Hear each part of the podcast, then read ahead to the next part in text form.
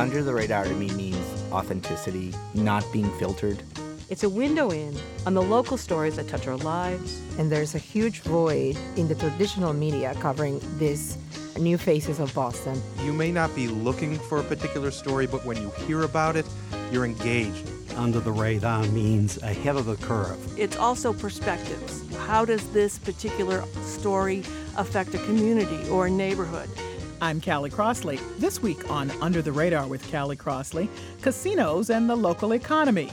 Marty Walsh's new climate change initiative, and is BYOB returning to Boston? Later in the show, the late literary giant and social critic James Baldwin is brought to life in a new documentary, I Am Not Your Negro. We'll talk to Raoul Peck, the director of the film, which was just nominated for an Academy Award.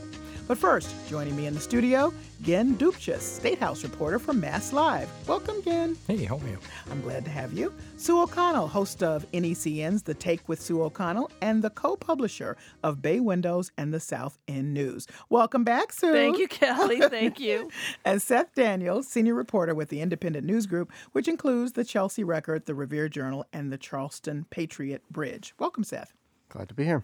All right, let's start right off with this uh, casino story again, because the report from UMass Amherst is going against what I thought would happen, which is uh, open up a slot and it's going to take away from the uh, Massachusetts lottery. Not true.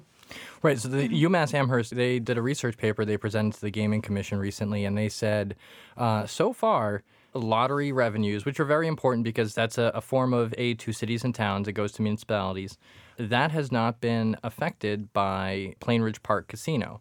And you know, this was a large part of the debate when we were talking about bringing casinos to Massachusetts. How would the impact uh, how what would the impact be on the lottery? Treasurer Deb Goldberg has pretty much been like suiting up for somewhat of a war here uh, because she oversees the lottery, and and that's uh, you know it's it's not a good look for a treasurer in elected position to see declining lottery revenues. But this research paper says so far so good, and you know, whether that's the lottery trying to be more aggressive or the fact that Massachusetts is still in its infancy when it comes to expanded ga- gambling, that remains to be seen. But I think it's it's a fascinating look at the early days of casinos coming to Massachusetts.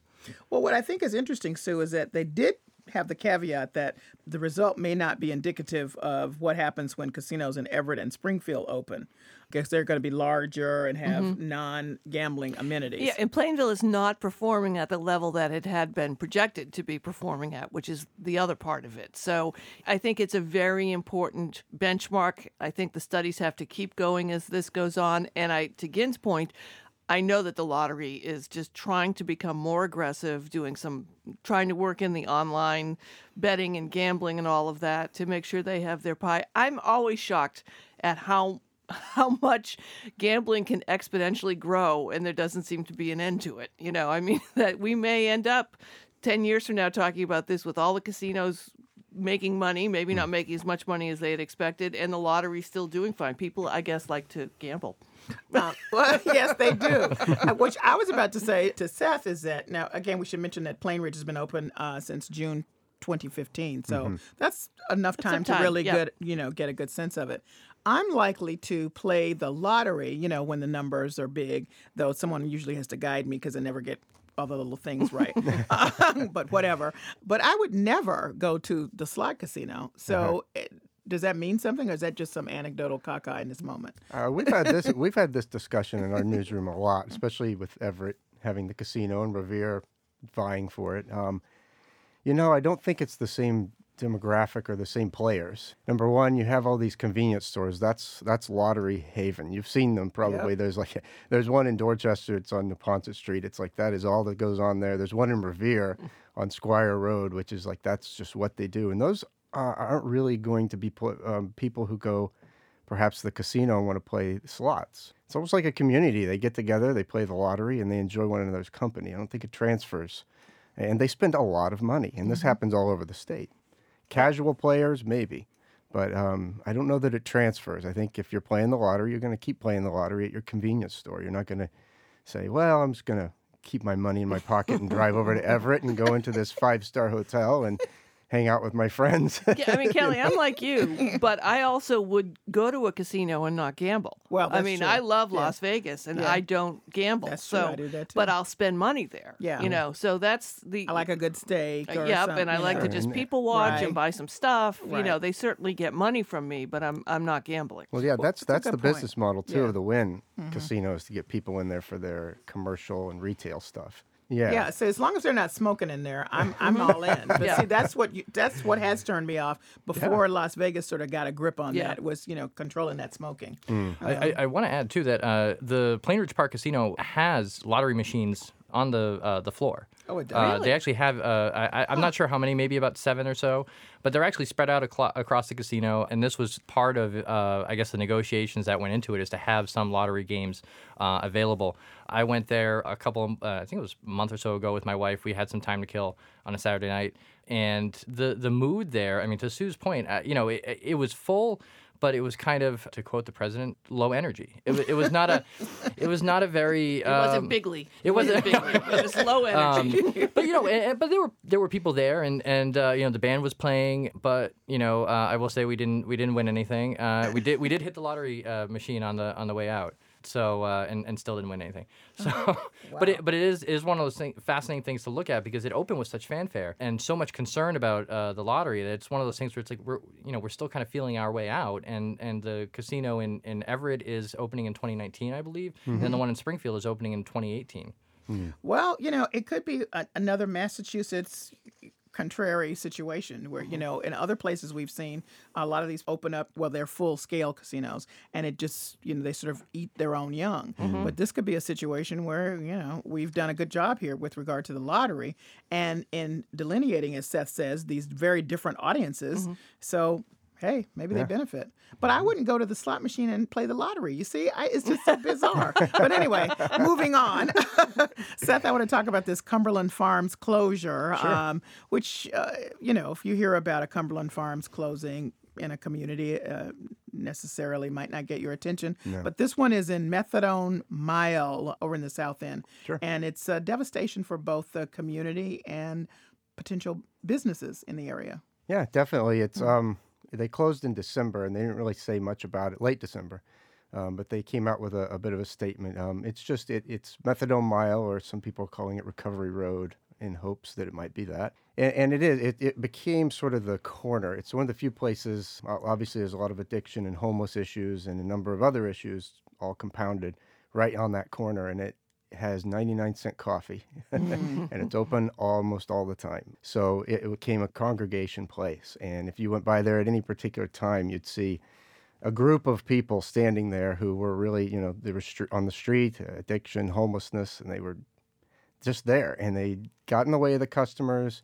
There was a lot of violence, a lot of issues, and the high hopes that you know that that particular building was new, somewhat new, and they had high hopes of it being a, a real commercial center with the hospital there, and there was even talk of a movie theater a long time ago back there.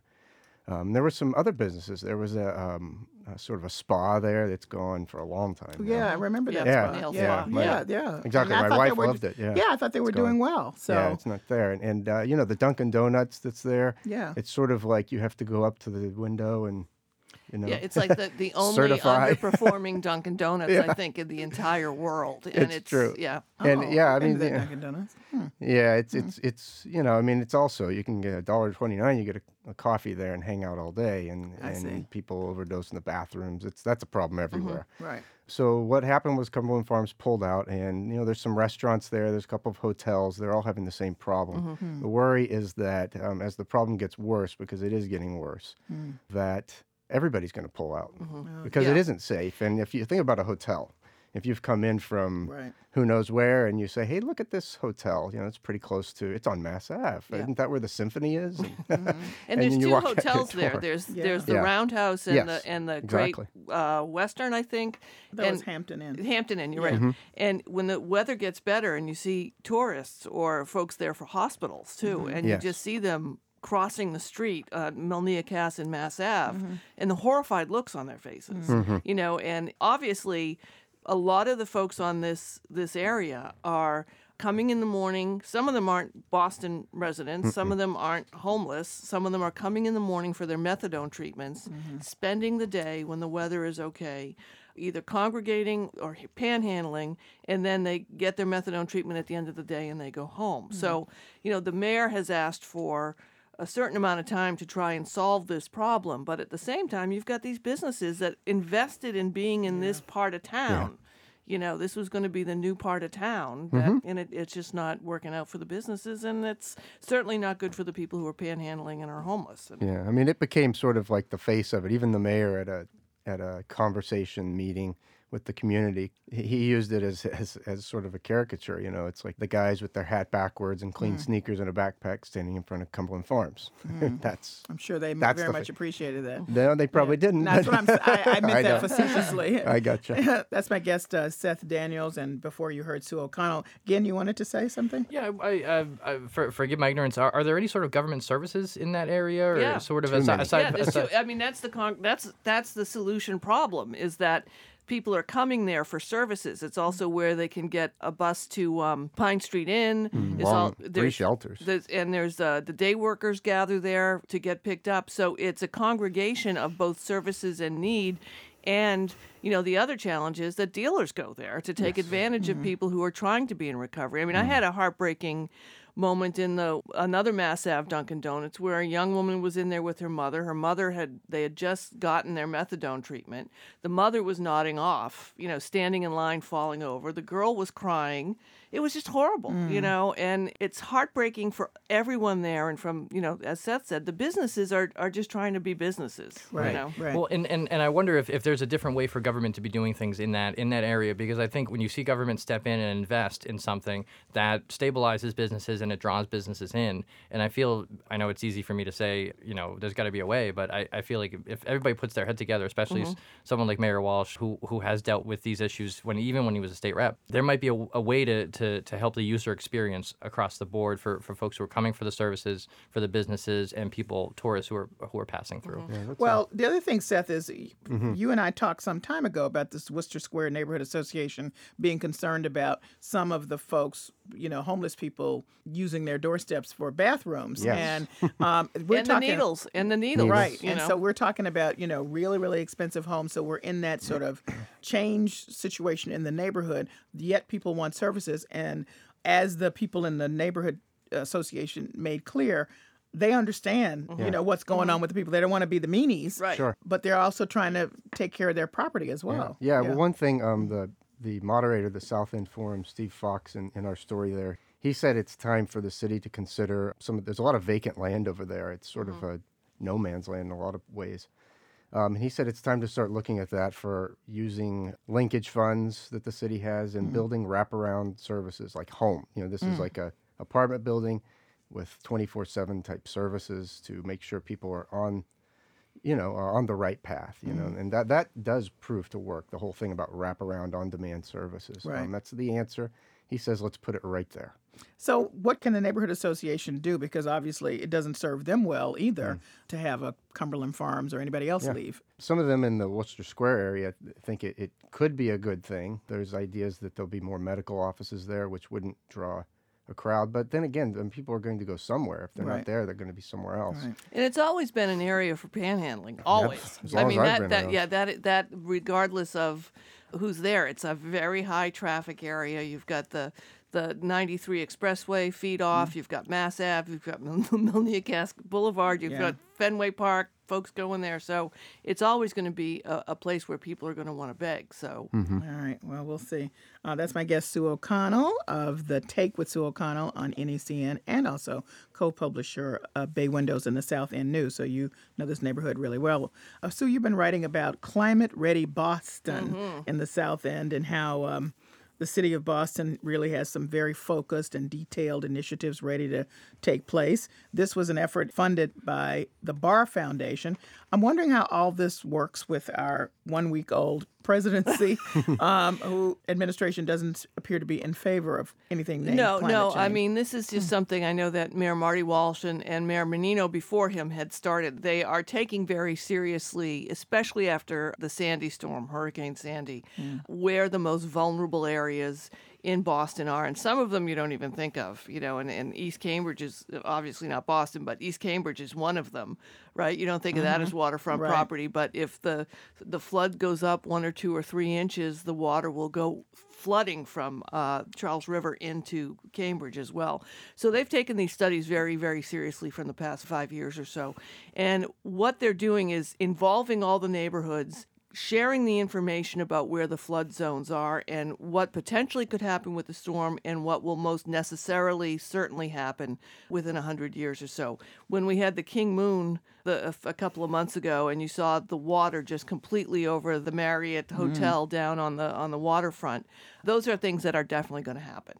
So what Mayor Walsh and the plan are doing is just working at ways to be environmentally friendly, make people aware, and, you know, we're really getting very close. We're just about 20 years away from talking about how we relocate people who live in Boston because it's it's not going to be tenable for, for people to live in places where the water won't be stopped.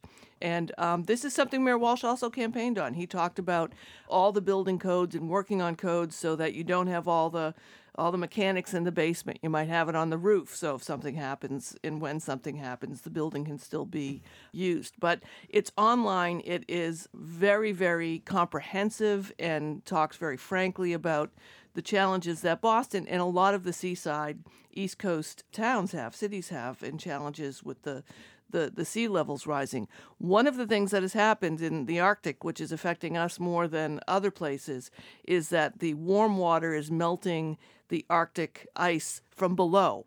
Hmm. And the air is melting it from above, and it is causing it to shear and melt quicker. And that water comes right down because of the way the tides and all that stuff happen in the ocean, coming right into New England. So when we talk about uh, sea level rise, we're not talking about a bathtub that goes as, goes up equally. You know, some places might just get a little, some places might get more. And unfortunately for New England, we're we're in the spot that uh, in a 100, 200 year preview, we're going to get a lot of water. Again, is there political will to support this? At the city level, yes, I think. Yeah. well, the, the the thing that struck me about uh, this too is that uh, of doing this planning and saving this research, it's becoming more and more important because we don't know if that information is going to be available at the federal level. That might strike something, you know, some folks as, as drastic, but I think it's an imperative on folks who are, if you're very passionate about an issue, start stockpiling the data because we don't know where it's going to go. We don't know if it's going to be available. And having stuff like this at the city level, at the state level, uh, is going to become more and more important over the next couple of years. Seth, what do you think?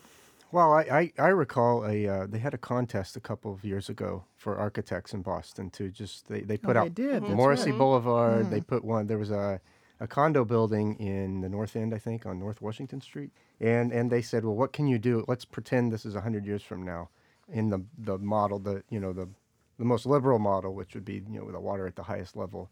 What can we do with these existing places? Morrissey Boulevard was one, and if you've ever been on that in Dorchester, it's like underwater frequently, and it, of course it's all Yeah. filled in. It's not Star real Drive. land. Yeah. Mm-hmm. you know this stuff wasn't there um, at one point.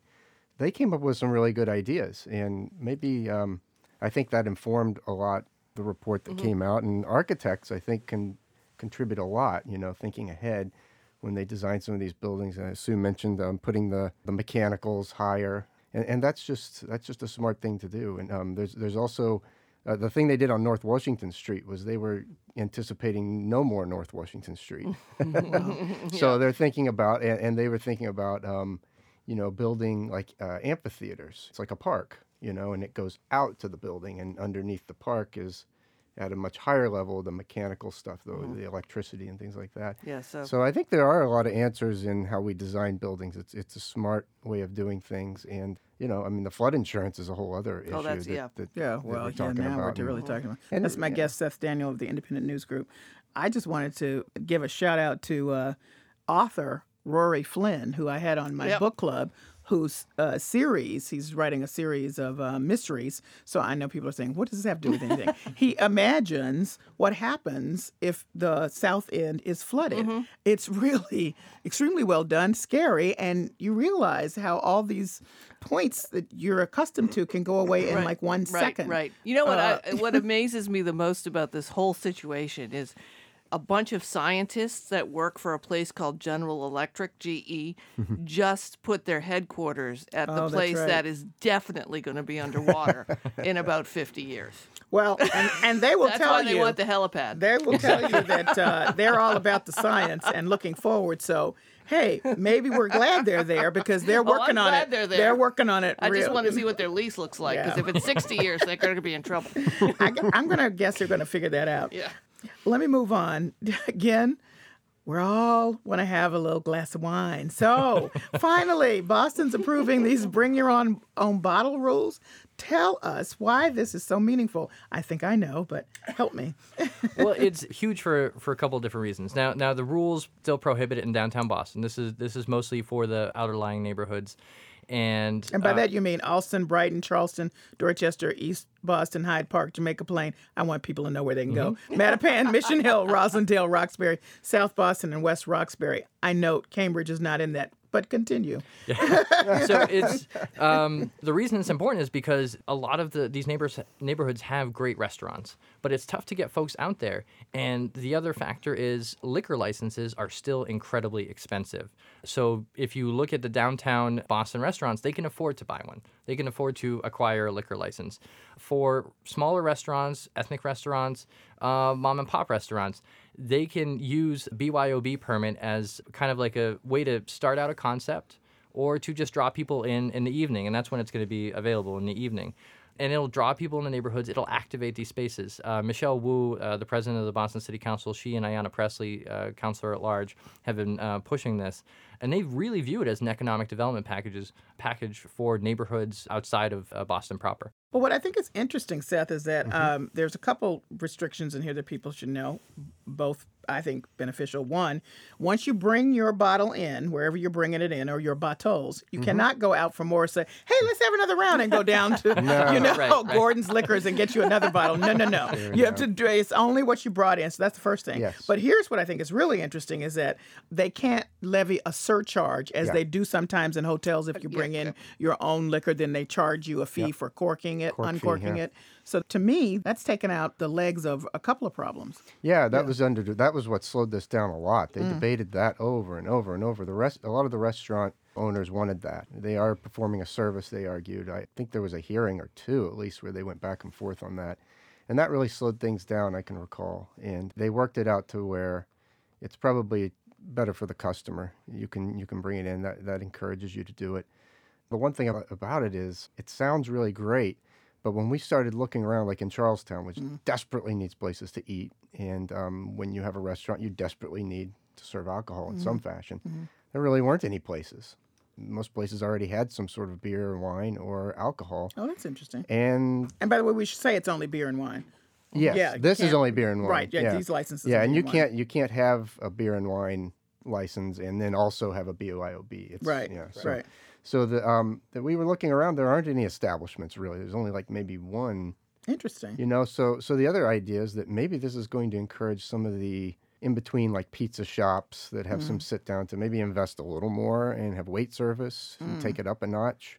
Who knows? That's kind of the idea we were thinking of. But um, I, I'd be interested to see how many places this is actually going to help because you have to have you have to have wait service. It can't be Oh. you can't go up to the counter and, and order and take your. Uh, well, why do you have to have wait service? Help me with that. of- because if you bring your, uh, that's just the deal. That's part of the rule. Yeah. Oh, and What is it? It's thirty seats. You have to Yes, I know you have to have Yes. 30 seats, but I didn't realize you had to have a Yeah, wait service wait because service, yeah. I can tell people right now, if anybody listens to this show, um, they know that the markup on the wines in mm-hmm. restaurants is mm-hmm. huge. Sure. So, you know, I would be bringing in my South mm-hmm. African wines good for deal. a good, you know, But nine, that's 10 also bucks. that's also where they make most of their I profit. So that's the double-edged sword here. Is if if you know they're not allowed or if they don't sell beer and wine via their license, then their profit margin goes down too. Mm-hmm. So it's a it's a balance.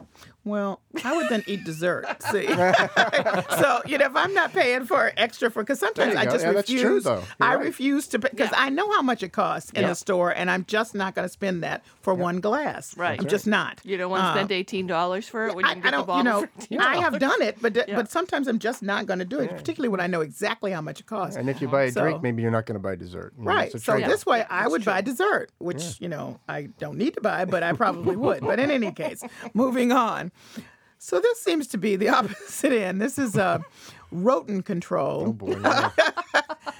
You know, Seth, you just have the most uplifting stories. I just have Rats. to say, I can hardly even read this because I'm so scared of mice and, Yes. and rats. But do explain how uh, dry ice is now perhaps a pesticide. Yeah, this this is a story by uh, uh, one of our reporters, Beth Treffeisen, and she uh, had found out. You know, the rat population number one is is really growing in Boston, but everywhere else too, and some of our warm winters have contributed to that, I think.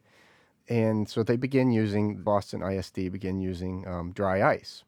It's pretty simple, right? You Yeah. Throw it down the hole. You know, they burrow into the there. You throw it in the hole. They go in. The dry ice releases, and they they they choke to death. I just don't want to find them afterwards. Yeah, Well, very nice. So, so dry dry ice is obviously you know you don't want to touch it. It's not good for the skin, but it's not poisonous. It's not like pesticides or, or Right. rat poison or something like that. So they begin using it. It was very effective, and then the Department of Agriculture, the state, um, stepped in and said, "Oh, you can't do that. You're using a pesticide." And, and they're like, "No, no, we're not. it's dry ice." Well, apparently, if you use anything you might use, Right. has to go through first the EPA, then the State Department of Agriculture. Even if you it really isn't a pesticide, but if you're using it as a pesticide, then it is. So, Wow. talk about bureaucracy and red That was a tape. good one. Wow. So it's on hold. So dry ice in Boston is on hold until. but meantime, population's growing. Oh yeah, yeah. I mean, I was Rat just at a. We talked about Worcester Square. I was just at a meeting there this week where they were talking about um, a vacant lot where there is a colony that has uh, arisen, and probably thousands of rats living in this vacant lot. And they find food at the trash cans, but at the restaurants they have water. They're they're living the life. And meanwhile, you know, here's an effective thing, but because of red tape, they're not able to use that right now. Okay, so somebody's got to be moving on this, right? this makes no sense. Listen, the, the other problem with catching rats and rodents in the city is that the rodents are smart. Very. Right. So a couple of years ago, the peanut butter was all the rage. Remember, they had this this. They, I mean, Oh, this right. is like a full time. People spend a lot of time, and then once the rats figured out that the peanut butter wasn't wasn't helping them, they all stopped eating the peanut butter, and then we had to find something else oh to my catch them. So it's it's a 24 hour job trying to and and the construction. The warm weather is definitely Yeah. they're breeding more. They're not they don't hibernate per se, but they they're less active when it's cold and obviously and in the winter. And all this pile driving and everything that's going on just keeps them active and moving hmm. in all this great restaurant business. So I'm going to get a bow and arrow and I'm just going to go out. I mean, it seems. oh my God! That- that just hit me. send, send the letters to Sue O'Connell of the Take with Sue O'Connell. Um, again, it seems to me that we're going to have to. It doesn't sound nice, but we're gonna, if but if we have an opportunity to use something, I realize as a pesticide, but is not a pesticide, we we got to do something about this because this is taking over. Rodent activity complaints up from 2,170 in 2015 is now 3,133. And that's how much. That's that's for people who have complained. There's probably other people who haven't said anything. Right, and, you know. and I think I think uh, Seth noted in the story that some of that might be just the ease of the complaint process now is yeah. is you can Mm-hmm. Yeah. you can just click on the phone, you see a rat, and, and you make the you file a report with the city. I think this is kind of quirky example of government trying to innovate. And, Yeah. and you got Uber, you got Lyft. Uh, they're trying to innovate and regulate those food trucks, and here you are, they're trying to kill rats in new ways. This is a problem that's not going to go away. Uh, might as well keep trying things out. Um, Maybe they could have a rock concert in Worcester Square and use the dry ice as an effect. All I'm going to say is there there's some politician that can use this issue to uh, his or her benefit by getting this undoing this red tape so this rat population goes down because the the back to the climate change we got warmer weather i'm happy about it but that's we bring these people So are the rats. yeah, exactly. All right, Sue O'Connell. Okay. Um, we're back and forth around this Winthrop Square s- Oh, yeah. skyscraper, the same people, the Millennium Tower people.